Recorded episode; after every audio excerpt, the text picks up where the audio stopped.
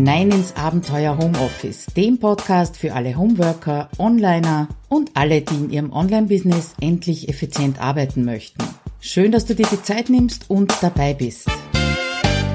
Ja, hallo, Claudia Kascheda spricht aus dem Abenteuer Homeoffice und ich freue mich, dass du heute wieder dabei bist in diesen bewegten Zeiten, wir sind jetzt im April 2020, ich sage das einfach deswegen dazu, weil ich ja nicht wissen kann, wann du diese Episode in Zukunft hören wirst.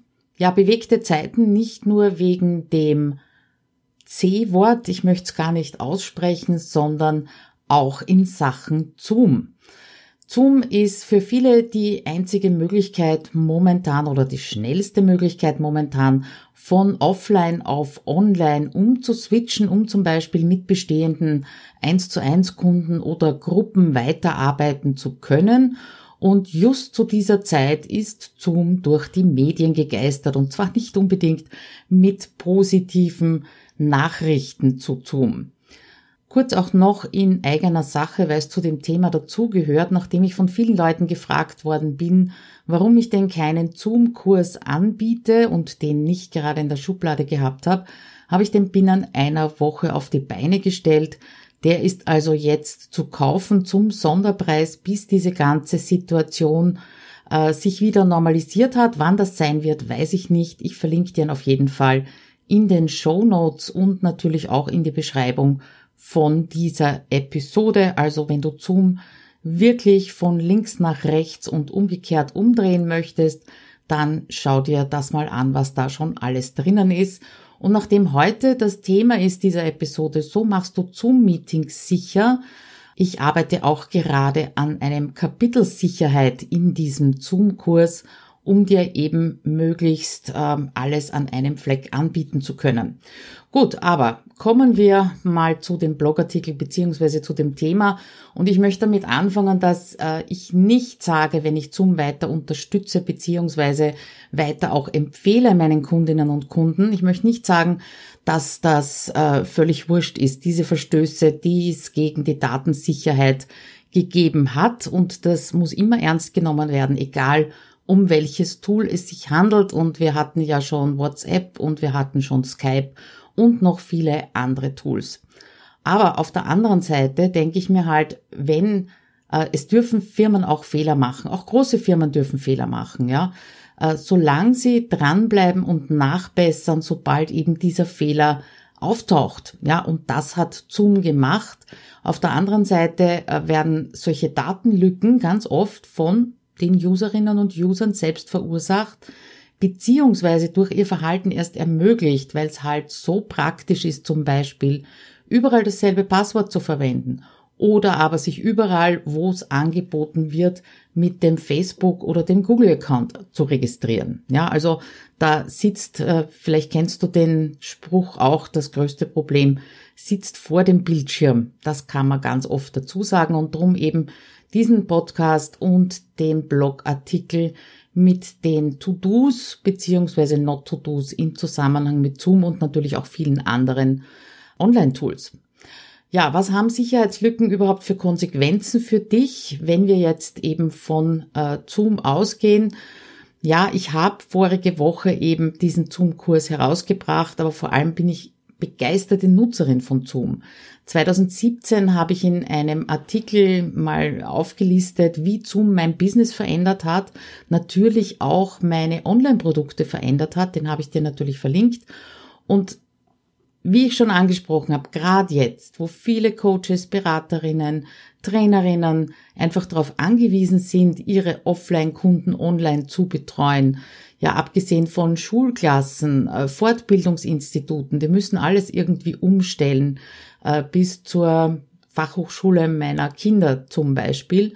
Ja, und gerade jetzt wird eben Zoom durch die Presse gejagt.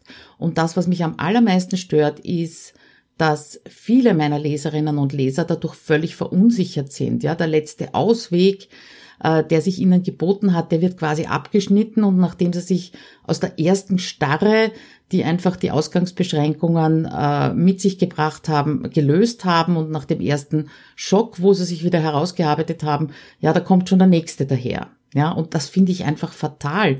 Vor allem, weil ich wenn ich überlege, welche Tools eben bereits in Verruf geraten sind und sie werden trotzdem weiterverwendet. Jeder oder jede, die eine nette Alexa, eine Siri, Siri oder irgendetwas ähnliches in der Umgebung stehen hat. Jeder, der auf WhatsApp, auf Facebook oder auf irgendwelchen anderen lustigen Netzwerken unterwegs ist.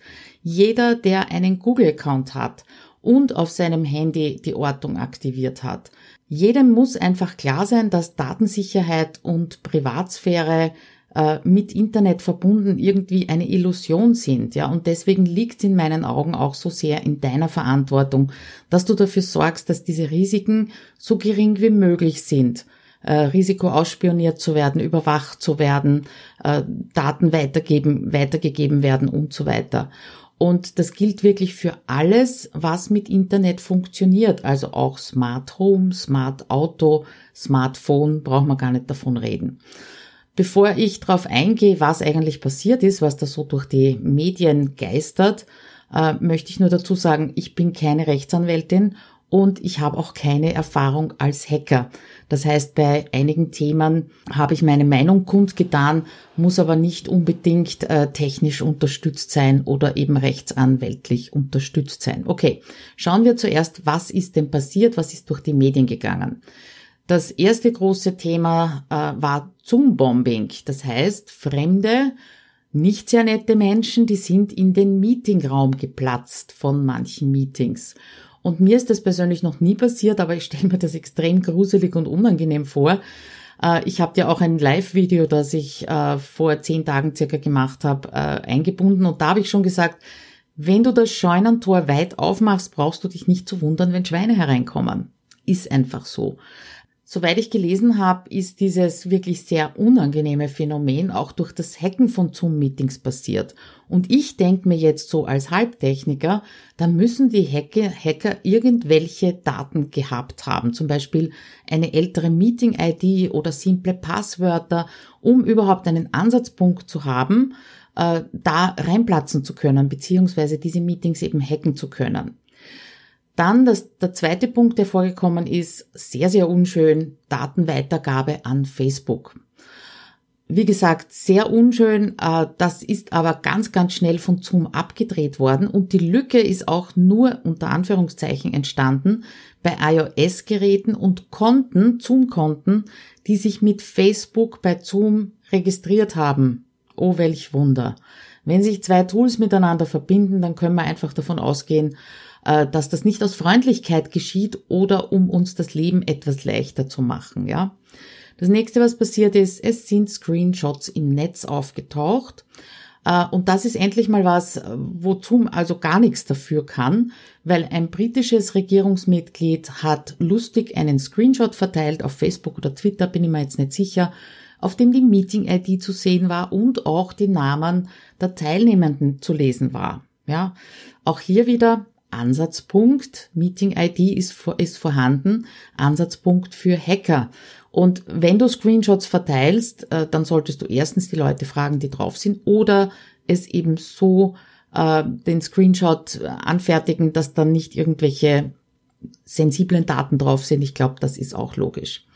Ja, wie schaut meine persönliche Konsequenz aus der Geschichte oder aus diesen Medien, äh, aus diesen Mediennachrichten aus? Wie schon am Anfang gesagt, ich arbeite wirklich mit Hochdruck und mit Begeisterung an weiteren Kapiteln in meinem Zoom-Kurs. Und eines wird sich natürlich äh, mit den Einstellungen beschäftigen, mit denen du dich und deine Gäste schützen kannst, also Thema Sicherheit. Ja, und Thema Sicherheit, weil wir gerade dabei sind, fangen wir einfach einmal an aufzudröseln. Was kannst du denn mit Zoom tun oder bei Zoom tun? Ähm, deine No-Gos und deine To-Dos die eigentlich auch für jedes Tool im Prinzip gelten. Beim einen funktioniert so und beim anderen halt anders. Und es kommt wie immer darauf an, was genau du mit Zoom in welchem Setting machen möchtest. Also, arbeitest du eher mit eins zu eins Kunden? Das heißt, ihr seid immer nur zu zweit in dem Meetingraum. Oder hast du kursinterne Meetings, wie ich zum Beispiel, in HomeSuite Office 2.0 oder in meinen Power-Tagen, da sind wir immer eine fixe Gruppe, die zusammenarbeitet.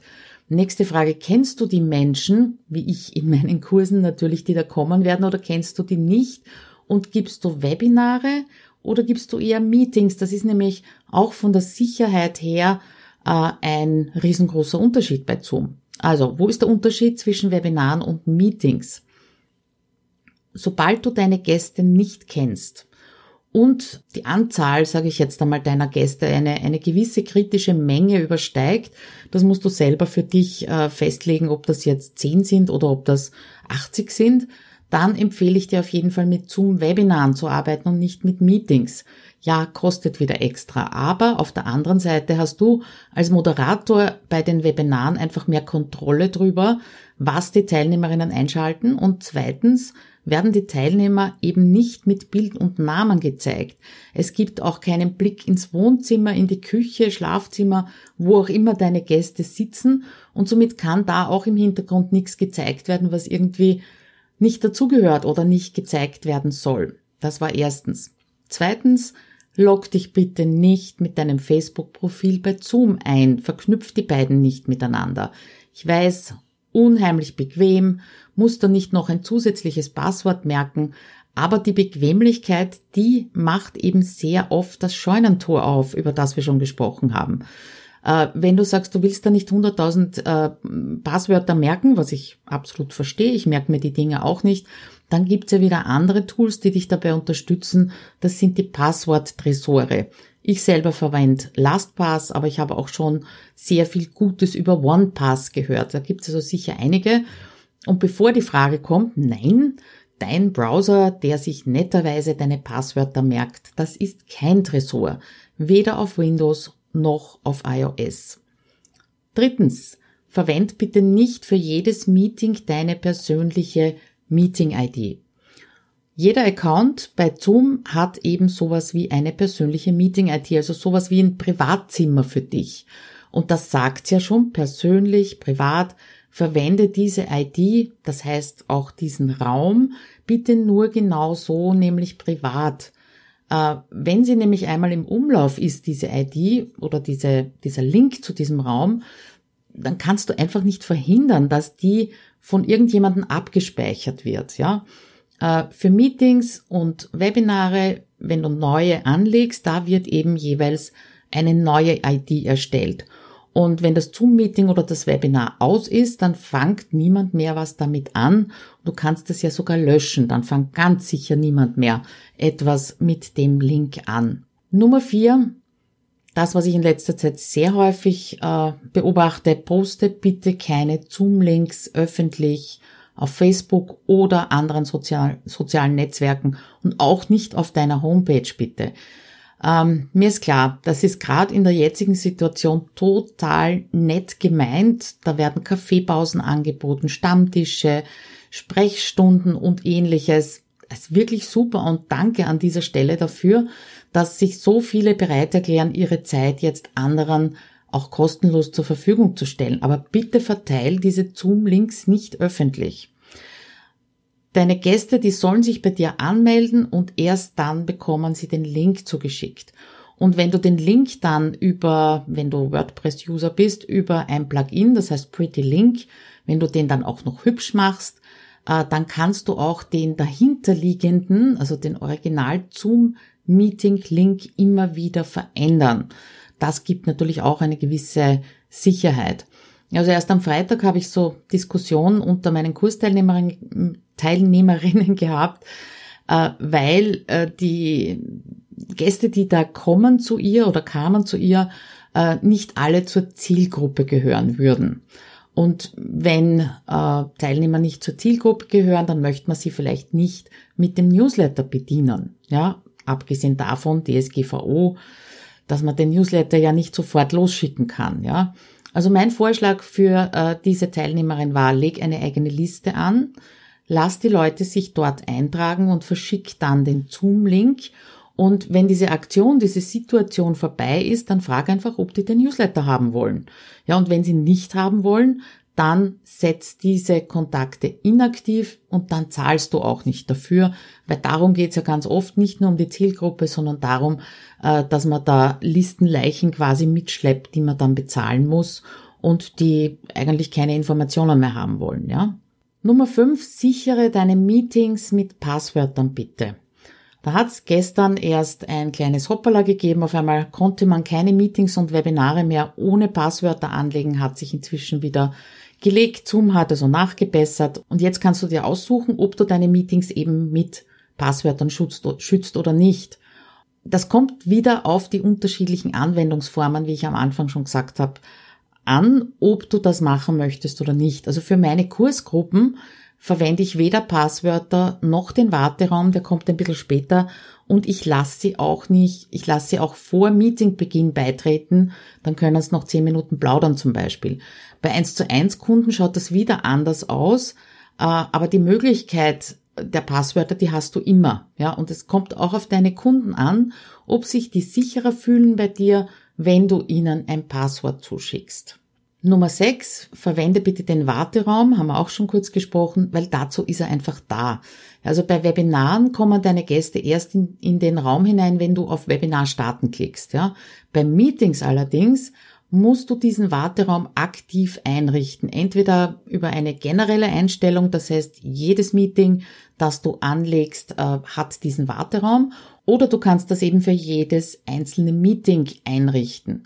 Also besonders wichtig finde ich so einen Warteraum, wenn du zum Beispiel ein sogenanntes fortdauerndes Meeting für deine Orientierungsgespräche verwendest. Ja, und diesen Link, den schickst du natürlich mehreren Menschen und die haben vielleicht in relativ knappen Zeitabstand hintereinander einen Termin bei dir. Ja, und wenn du jetzt keinen Warteraum hast, dann bist du mit Gast A in deinem Meetingraum und Gast B will, will ein bisschen früher ausprobieren, wie das funktioniert und äh, platzt da in dein Gespräch hinein. Unangenehm, ja. Also bei eins zu eins äh, Meetings, bei Orientierungsgesprächen, gratis Coaching-Gesprächen, wo die Leute wirklich im Takt hintereinander kommen, würde ich dir auf jeden Fall empfehlen, einen Warteraum einzurichten. Nummer sieben. Du kannst deinen Meetingraum sogar abschließen, wenn alle da sind. Das ist genauso wie bei einem Offline-Seminar. Irgendwann machst du die Tür zu. Also wenn du äh, ein Meeting mit einer fixen Gruppe veranstaltest, ja, und es sind einfach alle da, die da sein sollen, dann kannst du den Raum abschließen. Und das funktioniert, indem du auf Teilnehmer verwalten klickst und dort gibt's ganz unten eben die Mü Möglichkeit Meeting Raum schließen. Nummer 8, der Not-to-Dos und To-Dos verschicke keine E-Mails aus Zoom heraus, bitte. Erstens sind sie hässlich, und zweitens, wozu hast du ein Newsletter-Tool? Weil sonst werden nämlich die betreffenden E-Mail-Adressen bei Zoom gespeichert und auch, ich bin mir nicht ganz sicher, also soweit ich das richtig gesehen habe, werden die dann Gruppen zugeordnet und das ist einfach nicht notwendig. Du hast ein sicheres Newsletter-Tool und mit dem verschickst du bitte die Einladungen, die Links. Wir sprechen jetzt nicht von äh, schnell zwischendurch Meetings, eins zu eins Meetings mit irgendjemandem, sondern wirklich um Gruppenmeetings. Nummer acht: Es gibt die Möglichkeit für deine Gäste, sich über Telefon einzuwählen. Und äh, da sind also so ein paar Ideen unter Anführungszeichen unterwegs. Überleg dir bitte wirklich ganz genau, ob das notwendig ist, dass deine Meeting-Teilnehmer sich per Telefon einwählen. Ja, also bei Webinaren ist das in meinen Augen nicht sinnvoll, weil da wird visuell gearbeitet. Äh, da haben sie weniger davon, wenn sie nur zuhorchen, als wenn sie zuschauen, dann ist wahrscheinlich gescheiter, sie schauen sich die Aufzeichnung an, ja. Und in der Gratis-Version von Zoom, da ist das in den Einstellungen nicht möglich, was anderes als die USA als einwählendes Land auszuwählen. Ja, also äh, der Eintrag ist fix drinnen, löscht den bitte heraus und in den allgemeinen Einstellungen kannst du natürlich genauso wie zu, bei jedem Meeting äh, und bei jedem Webinar kannst du einfach verhindern, dass die Leute sich per Telefon einwählen. Wenn du einen Pro-Account hast, das heißt, was dafür zahlst, kannst du hier auch Deutschland, Österreich, Schweiz, Holland, was auch immer du möchtest, auswählen. Aber bei den Gratis äh, bei den Gratis-Accounts ist mir besonders wichtig, dass du da eben drauf schaust. Ich habe auch schon gelesen und gehört, wie man an diese Informationen, Einwahlnummern von Deutschland aus und so weiter kommen kann, wenn man jemanden kennt, der einen Pro-Account hat, aber also sowas, nee, sowas möchte ich einfach gar nicht befürworten. Äh, wenn du Geld verdienst mit Zoom oder mit Hilfe von Zoom, dann bitte gönn dir einen Pro-Account, der kostet, ich weiß nicht, 16 Euro pro Monat. Äh, das ist es auf jeden Fall wert. So, gehen wir zur Nummer 10 über. Äh, was die Sicherheit anbelangt, bei Zoom speicher bitte die Aufzeichnungen von deinen Meetings oder Webinaren nicht in der Cloud, sondern lokal auf deinem PC. Wozu willst du das in der Cloud überhaupt abspeichern? Ja, weil es bequemer ist. Bequemlichkeit haben wir schon drüber gesprochen, keine gute Idee. Und äh, Zoom fängt auch erst an, dein System zu belasten, wenn das Meeting vorbei ist, weil dann beginnt dein Gerät, ob das jetzt PC, Laptop oder auch iPad ist, die Videos zu rendern und zu speichern. Ja, und gleich in dem Zusammenhang, bitte zeichne keine Meetings automatisch auf. Ja, also gibt es eine Einstellung, dass Meetings, Webinare automatisch aufgenommen werden. Ja, auch wieder bequemer, haben wir auch schon besprochen. Aber du weißt ja nicht, ob dein Gast das will. Ja, wenn du, du musst vorher fragen, ob er sie das will, dass aufgezeichnet wird. Und dann drückst du erst aufs Aufzeichnungsknöpfchen. Äh, das erspart dir dann auch im Endeffekt Arbeit, äh, wenn du diese Aufzeichnung zum Beispiel deinem Kunden zur Verfügung stellst, weil dann musst du nichts wegschneiden vorn und hinten. Ja. Tipp am Rande, ich klebe mir immer ein Post-it unter die Kamera, weil da sehe ich es ganz sicher, am Rand vom Bildschirm sehe ich es eher nicht. Und da steht drauf Aufzeichnen. Ja, und sobald ich den Knopf gedrückt habe, nehme ich das weg und damit ist die Sache gegessen und ich kann es im Prinzip auch nicht vergessen aufzuzeichnen, wenn ich es aufzeichnen möchte. Ja, zuletzt noch, wenn du ganz, ganz, ganz, ganz sicher gehen möchtest in der Zusammenarbeit von oder mit 1 zu 1 Kunden zum Beispiel, dann lass deine Kunden unterschreiben, dass sie mit der Verwendung von Zoom und oder der Aufzeichnung einverstanden sind. Ja, wenn du so und so vielleicht einen Coachingvertrag mit denen abschließt, dann bitte schau, dass das da drinnen steht. Außerdem schick den äh, Link zum Zoom-Raum und das Passwort für diesen Raum nicht in ein und dasselben Mail. Macht man im Prinzip nicht. Wenn dir das jetzt zu umständlich ist, äh, zwei Mails zu schicken, dann kann ich dir empfehlen, ein, einen Online-Dienst, der heißt Briefnote und äh, das sind sich selbst zerstörende Nachrichten. Die sind noch dazu verschlüsselt, funktioniert wirklich super. Ich verwende das auch, wenn ich zum Beispiel meiner Technikerin irgendwelche Passwörter zuschicke. Ja? Das heißt, du gehst auf briefnote.com, stellst dort ein, verschlüsselt, nicht verschlüsselt, die Message hinein und in dem Moment, wo dein Kunde das aufmacht und liest, wird die Mail am Server gelöscht und ist somit nicht mehr auffindbar. Ja, und ganz zuletzt, na, noch nicht ganz zuletzt, vorletzte, ein Wort zu Facebook. Bitte verzichte auf alle komischen Namensspielchen und stell deine Freundesliste auf nicht sichtbar. Weil diese Spielchen, die sind zwar zum Zeitvertreib recht nett und dem einen oder anderen ist jetzt vielleicht wirklich langweilig, aber bitte dann nimm da eher ein Puzzle oder ein paar Karten zur Hand, bevor du diese doofen Spiele auf Facebook spielst. Warum? Die sind ja nicht nur dazu da, um euch zu oder dich zu unterhalten, sondern um an deine Daten zu kommen. Da sind wir wieder dort vor dem Bildschirm. Ja, ich habe dir, wenn du nicht weißt, um welche Spiele es da geht, habe ich dir zwei im Blogartikel eingebunden.